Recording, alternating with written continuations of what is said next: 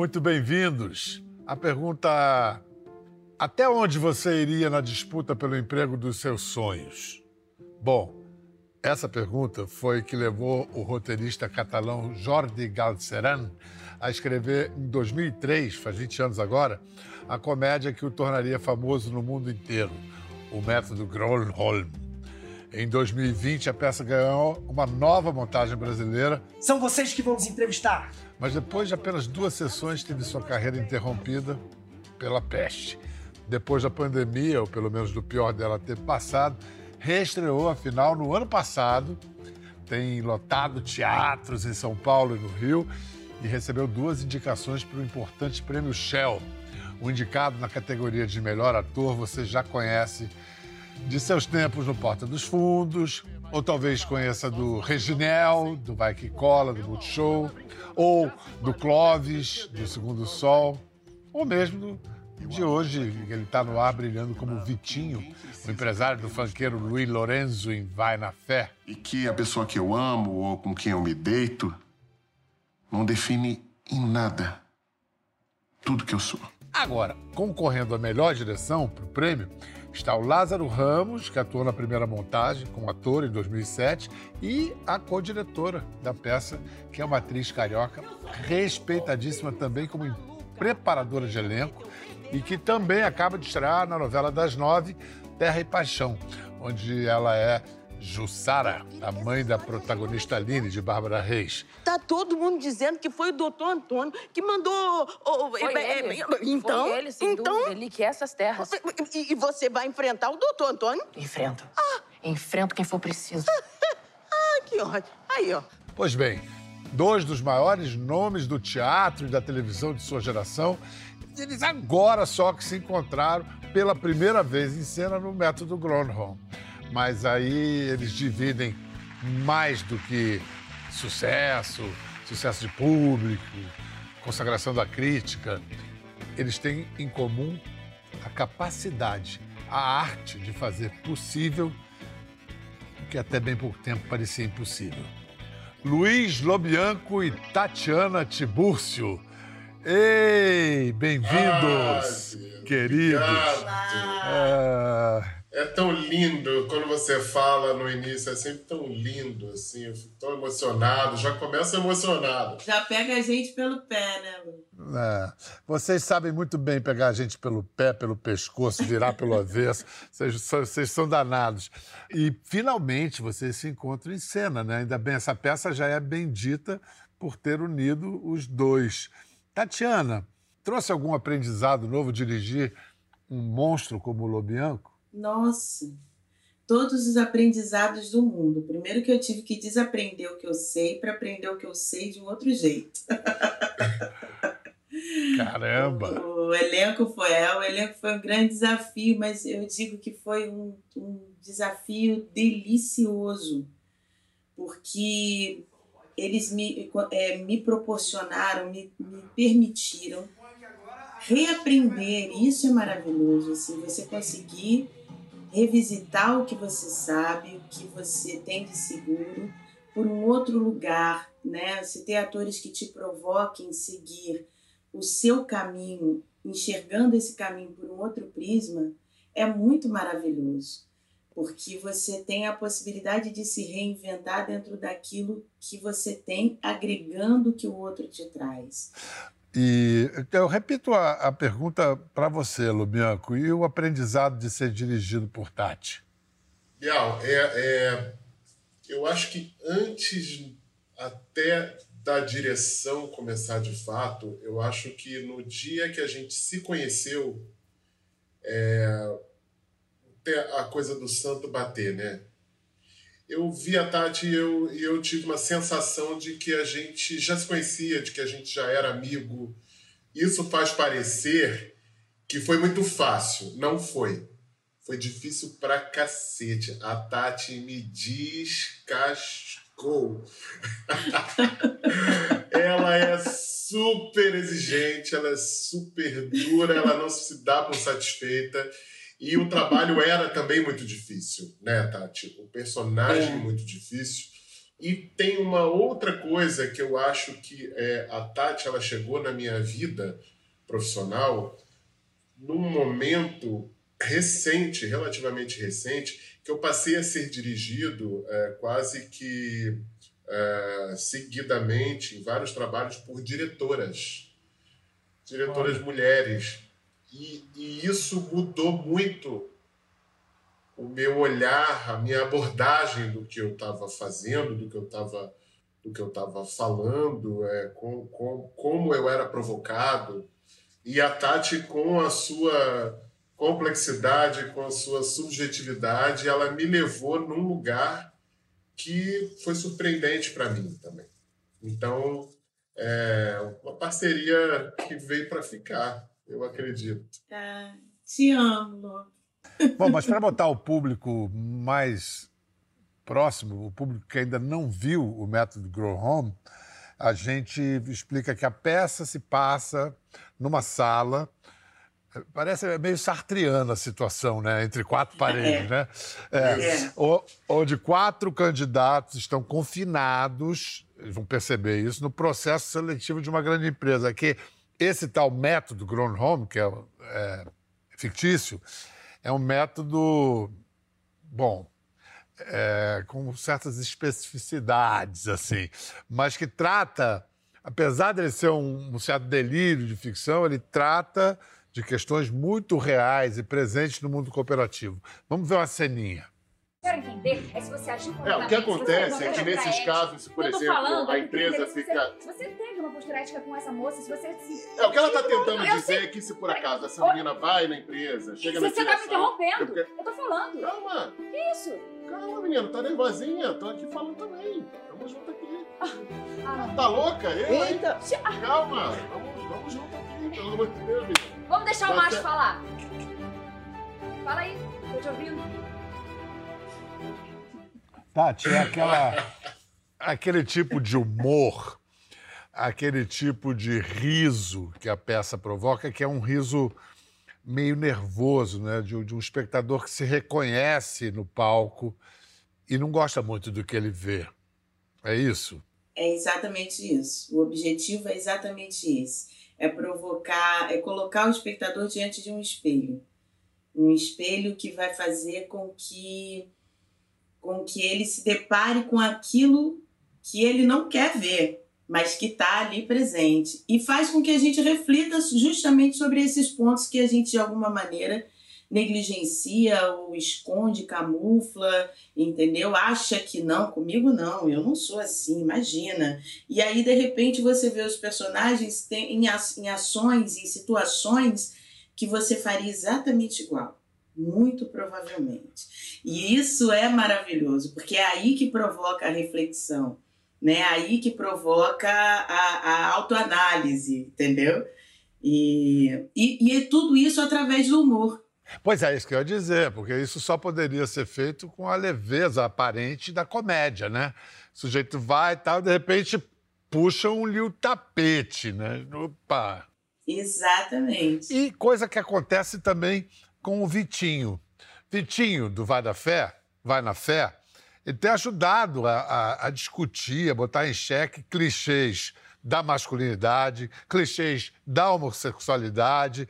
Vamos a uma cena do Vitinho no Retiro do Sagrado Masculino. Maravilhoso esse nome. Vitinho não, Vitão. Vamos ver. Aqui tá o seu diploma, Vitão.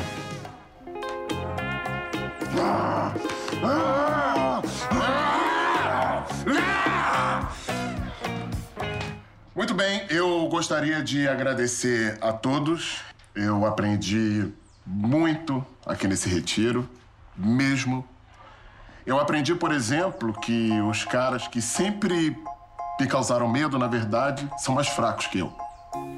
Não porque eu consigo carregar uma tora de madeira ou porque eu suporto a dor da picada de uma formiga. Uma não, várias. Mas porque eu sobrevivi ao bullying e ao preconceito desses mesmos caras desde que eu me entendo por gente. E ainda assim, eu fui capaz de me amar. E o amor é para quem tem coragem. Ah, é lindo isso, né? E amor é para quem tem coragem, e é mesmo. É mesmo, é mesmo. É mesmo. Lobe, você, como parte da comunidade LGBTQIA, você toma cuidados quando você vai interpretar um gay numa vitrine como a novela das sete? Nesse caso, que cuidados são importantes? Bial, eu sempre tive muito medo de interpretar personagens gays é, num projeto em que eu não tivesse total controle. Eu sempre trouxe essa temática para os meus projetos pessoais, no teatro, basicamente, mas no audiovisual, principalmente na TV, eu sempre fugi.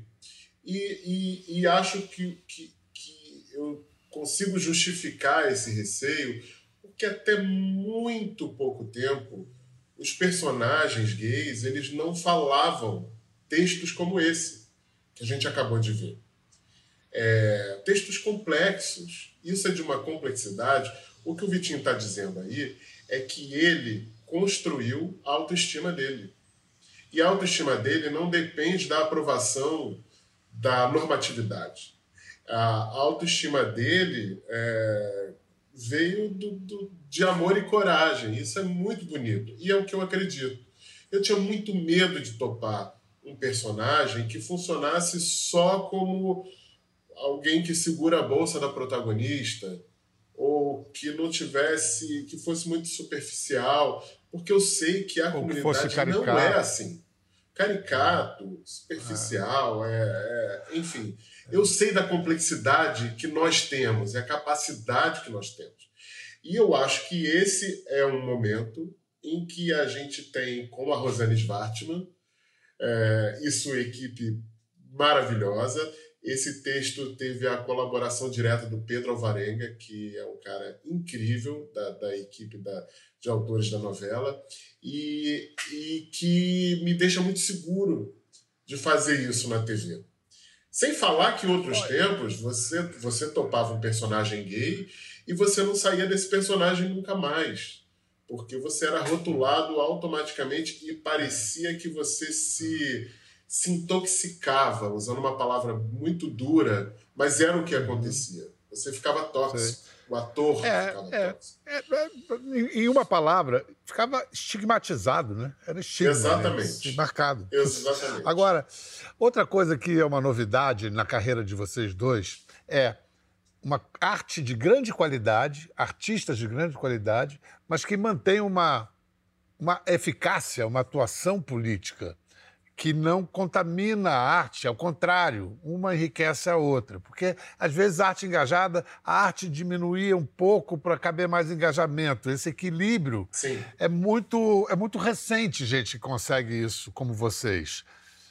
Tati, um dos projetos de dramaturgia negra mais interessantes que você tomou parte surgiu, aliás, ao mesmo tempo que você fazia assim, A Moça, em Exatamente. 2006, novela das seis.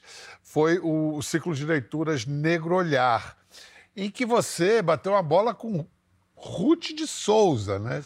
O que, que foi esse projeto? Ah, o Negro Olhar foi um presente, assim, que de, em relação à ideia que a Rutinha me deu, né? Eu saí das, da Martins Pena, entrei na Companhia dos Comuns, para quem não sabe, a Escola de Teatro Martins Pena, aqui no Rio, uma das mais antigas da América Latina. Eu me formei lá, a mais antiga, né? uma das, não, a mais. Eu me formei pela Martins Pena, e, e um ano depois de formada, depois de trabalhar lá por um ano, eu entrei na Companhia dos Comuns. Eu costumo dizer que a Martins me ensinou a ser gente. A Comuns me ensinou a que artista eu queria ser agora que eu sabia quem eu era. E eu queria ser uma uma atriz negra, uma artista negra. Quando eu comecei a fazer assim, a moça, e que lá eu conheci a Ruth, eu, eu, eu comecei a conversar com ela sobre a ausência dessa dramaturgia negra, né? E o que, que definiria uma dramaturgia como sendo negra. E ela me falou da experiência que ela teve quando estudou em Hogwarts, é, que a gente tinha muita dificuldade, e aí os atores, de uma, de uma maneira geral, artistas de uma forma geral, em levar os espetáculos que a gente de fato queria fazer para a cena. É muito custoso. é, é, é, produzir é muito difícil, é muito caro, né? E uma das saídas eram leituras dramatizadas, principalmente quando o tema tinha um cunho racial. Aí se tornava ainda mais difícil. São barreiras que a gente aos poucos está conseguindo é, colocar abaixo. Naquele momento ainda era bastante complicado. Então, a ideia de trazer essa dramaturgia, que eu não vi na Martins Pena, apesar de ter me dado uma grande formação, a qual você grata a vida toda, mas eu também me via, enquanto sujeito preto, invisibilizada ali dentro. Eu não vi esses dramaturgos ali.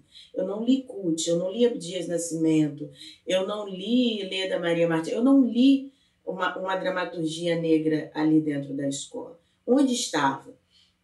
E ela falou: vai procurar vai procurar e traz para gente. E aí eu falei, você me ajuda? Ela, vamos junto. E assim surgiu o Negro Olhar, ciclo de leituras dramatizadas com autores e artistas negros, que era uma possibilidade de trazer à tona essa dramaturgia pouco conhecida, principalmente aqui no continente americano, porque a gente pegou autores dos Estados Unidos, região do Caribe, aqui da América do Sul, e mostrar que essa dramaturgia já existia, mostrar o que estava sendo feito atualmente, textos como, por exemplo, Namíbia Não, do Aldri Anunciação. A primeira vez que ele veio ao palco aqui para o Sudeste foi dentro do projeto Negro Olhar. E aí vira uma medida provisória, que anos Exato. depois a gente vai fazer, o Lázaro vai dirigir, eu faço a preparação de elenco do filme, o Aldri faz como ator também. Então, olha, olha como, como os caminhos, né? como, né? Como toda viagem começa com o primeiro passo, né? Olha Exato. o primeiro passo, onde é que foi dar, né? É. Exatamente. E não só mostrar o que estava sendo escrito, que já tinha sido escrito e que estava sendo escrito hoje, mas possibilitar que atores que estavam no primeiro ano de uma escola de teatro subissem ao palco para fazer essas leituras ao lado de um Milton Gonçalves, de uma Ruth de Souza, de uma Léa Garcia, a troca de experiências, entendeu? Mostrar o ontem e o hoje, né?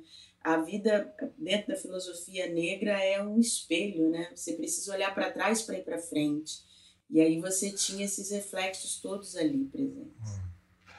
Vou mostrar agora para o público um grande, uma grande atuação de Tati na TV, que rendeu a ela o prêmio da Associação Paulista de Críticos de Arte, foi Falas Negras em que a Tati fez o, o Mirtes Gonçalves, uma mulher uma, real, de uma história infelizmente real, a mãe do menino Miguel, o menino que caiu do alto de um prédio de luxo no Recife em 2020, porque ele estava sob os cuidados da patroa, enquanto Mirtes, a empregada, levava os cachorros da mulher para passear.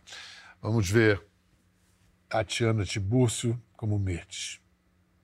Infelizmente, meu filho escalou aquela parede, entrou na área dos condensadores e caiu. Na minha cabeça, no meu pensamento, no pensamento do meu advogado também. Eu acredito que Miguel pensou que ele estava voltando, que ele estava já lá no quinto andar, porque ele saiu Aí ele tocou a campainha do apartamento do lado, mas não tinha morador. Aí ele subiu para a área dos condensadores e chamou na janela, porque lá tem uma janela de serviço. Aí ele gritou, ele gritou, mamãe, mamãe, mamãe. Ai, mãe não viu meu nego, mãe não viu meu neguinho. Tati, eu queria te perguntar se você, para compor a Mirtes, se você se identificou mais com a Mirtes ou se você também se viu no Miguel. Olha, Biel, eu acho que toda mãe negra, principalmente, toda mãe, mas principalmente uma mãe negra, que ficou sabendo da história da Mirtes, sentiu a perda dela como se Miguel fosse seu próprio filho. Eu tenho um filho de 14 anos hoje e quando eu fiquei sabendo que o Miguel, que o Miguelzinho tinha partido, a dor que me atravessou foi como se ele fosse meu, não como se ele fosse o João, meu filho, mas como se ele fosse o meu filho. Isso eu não sei como colocar em palavras. Eu só sei colocar em sentimento, porque é uma identificação ruim de se ter, né? É, a história dela é a história da minha mãe, é, é a minha história, em alguma medida. Quantas vezes eu não, não estive na casa de família que a minha mãe estava limpando com ela, ajudando ela, inclusive. Quantas vezes eu não, não fui com as patroas passear ou, ou ficar ali enquanto a minha mãe estava no mercado fazendo alguma coisa para elas. Essas histórias nos atravessam de alguma maneira enquanto sujeito preto, principalmente enquanto mulher preta nesse país. É, podia ser eu, Miguel. Podia ter sido eu. E a, a Mirtes podia ter sido eu também. Lobe, tentando nos recuperar dessa atuação da, da, Tatiana, dessa história toda e dessa atuação. É um negócio ali. Esse assunto mãe é um traço comum na vida de vocês, na carreira também. Que história é essa de duas mães, Lobianco?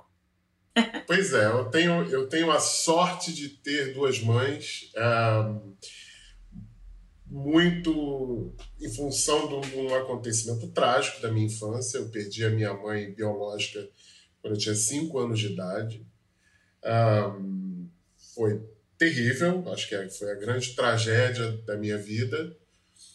Mas eu renasci com uma outra mãe que, que, que, me, que organizou a minha vida de novo e que foi e é a pessoa que me colocou no teatro, que enxergou que, que tudo aquilo que eu estava sentindo depois dessa morte, tudo que eu consegui é, é, expressar depois daquilo cabia no teatro. E, e, e lá me, me, me, deu tudo, sabe? Então é um, uma, uma sorte na vida. Eu tenho as duas o tempo todo comigo. E você sabe que a Tatiana, para ela virar atriz, a mãe dela, Nilce, também foi fundamental.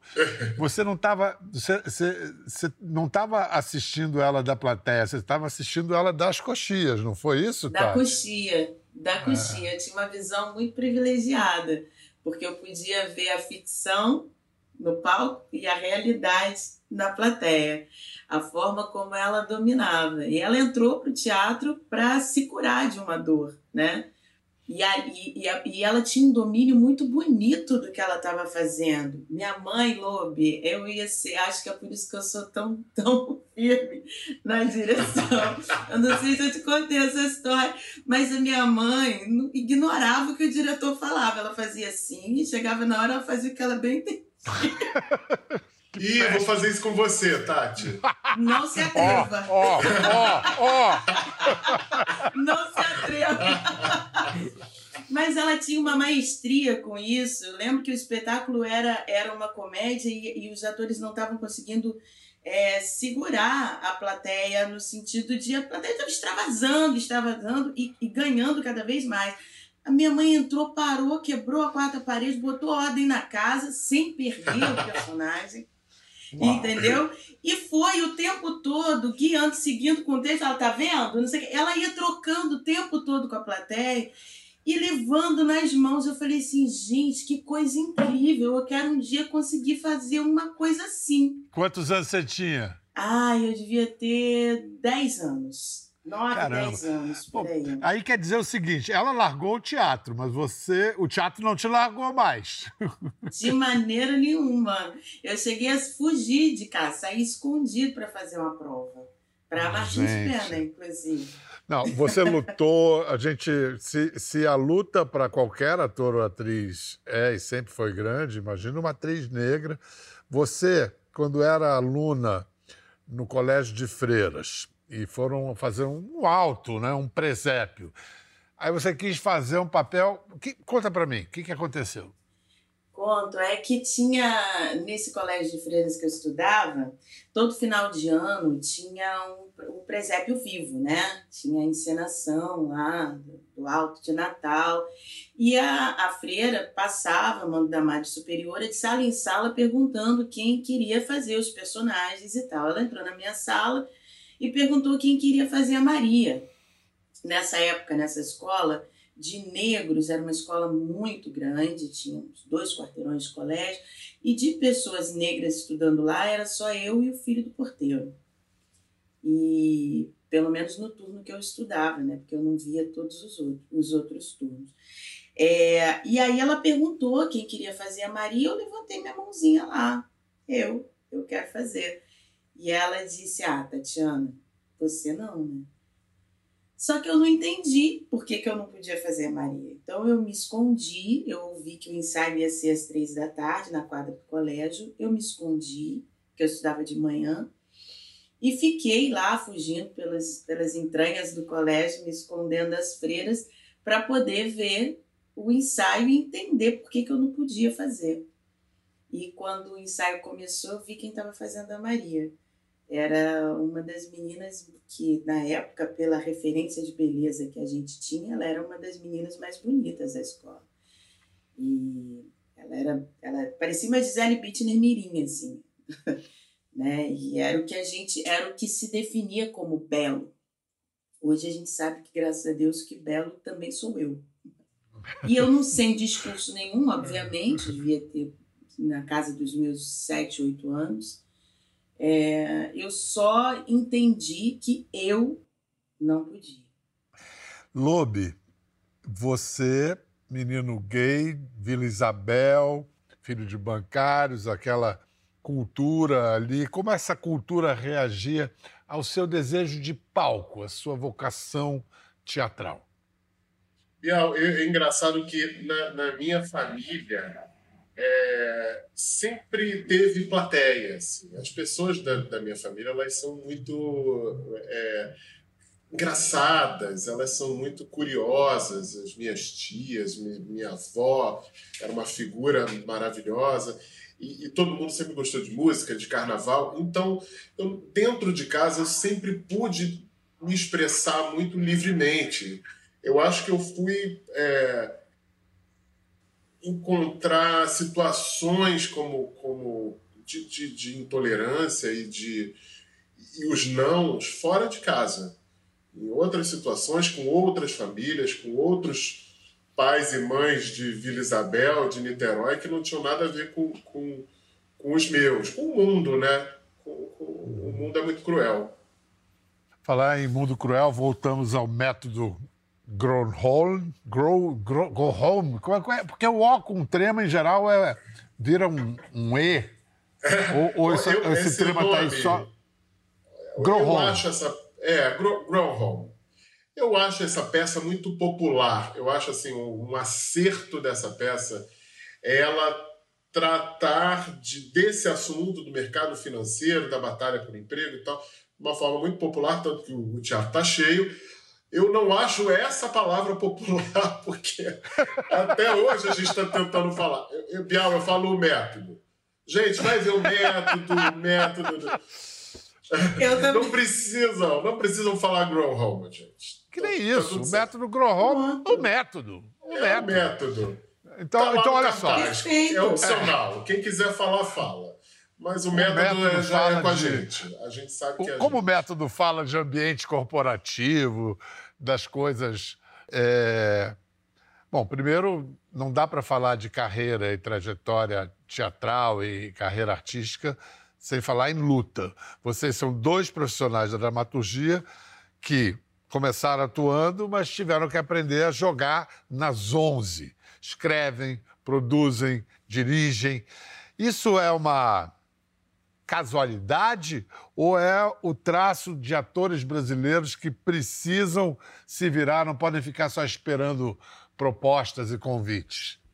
Ah, eu acho que isso é uma absoluta necessidade, justamente por, por isso, assim. É, no meu caso, se eu, você vê, o, o ciclo de leitura só surgiu por conta de uma necessidade real e concreta que é do artista brasileiro, a dificuldade de produzir, e do artista negro brasileiro, que é a dificuldade de produzir suas histórias.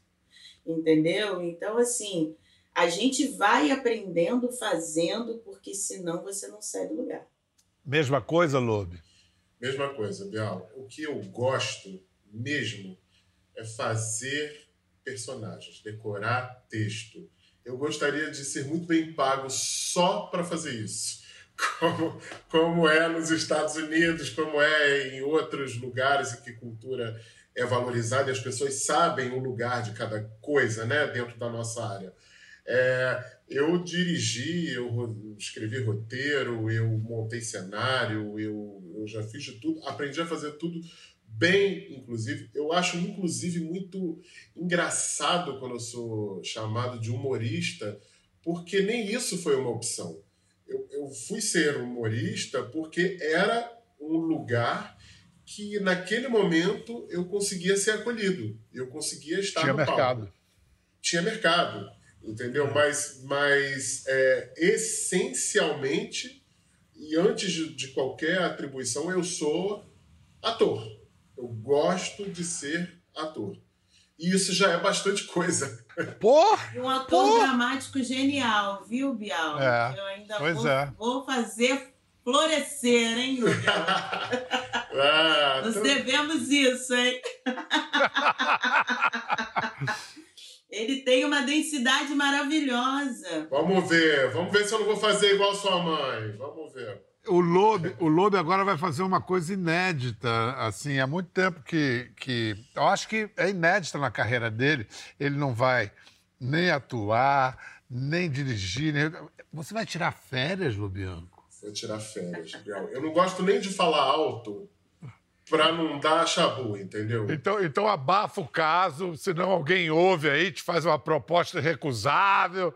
E, Tati, eu sei que apesar de você estar estreando uma novela, que é um trabalho insano, mesmo assim você está correndo com um projeto aí na manga, tentando levantar um projeto. Vamos falar disso, para dar aquela força também para Caetituar aqui que merece. Axé. Não, é a Face Negra do Amor. É uma série para streaming. A gente está em sala de roteiro desenvolvendo essa série, que surgiu. É, é- bom, resumindo, ela fala de como a mulher negra ama, como ela deseja ser amada, como ela se relaciona com o amor, a partir dessa, desse fato que é o racismo. Né? De que forma o racismo ah, interfere e, por vezes, determina a forma como essa mulher se relaciona com o amor, que vive, que sente, que deseja ser amada. Você está escrevendo e pretende dirigir e atuar também?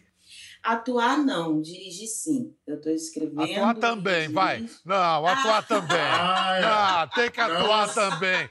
Não, Não eu estou vendendo o projeto dela aqui, ela diz que não vai atuar, Lobianco. Não vem, não. Meu Deus, será que eu dou conta? Mas é. Vamos botar pressão. Vamos embora, então, né? Vamos lá. Eu não fui de desafio, não, hein? Tatiana Tiburcio, Luiz Lobianco, adorei. Muitíssimo obrigado. Vamos lembrar todo mundo. Você vê o Lobianco ainda todo dia até o fim de Vai na Fé. Tá, Tati Tiburcio está todo dia na Terra e Paixão, com a nova maravilha de Valcir Carrasco. E no Rio de Janeiro, sexta, sábados e domingo, corram o método Grow Home. Continua em cartaz no Teatro das Artes, no Shopping da Gávea, no Rio de Janeiro. Até 2 de julho. Tchau, gente. Divirta. Quer ver mais? Entre no Globoplay. Até a próxima.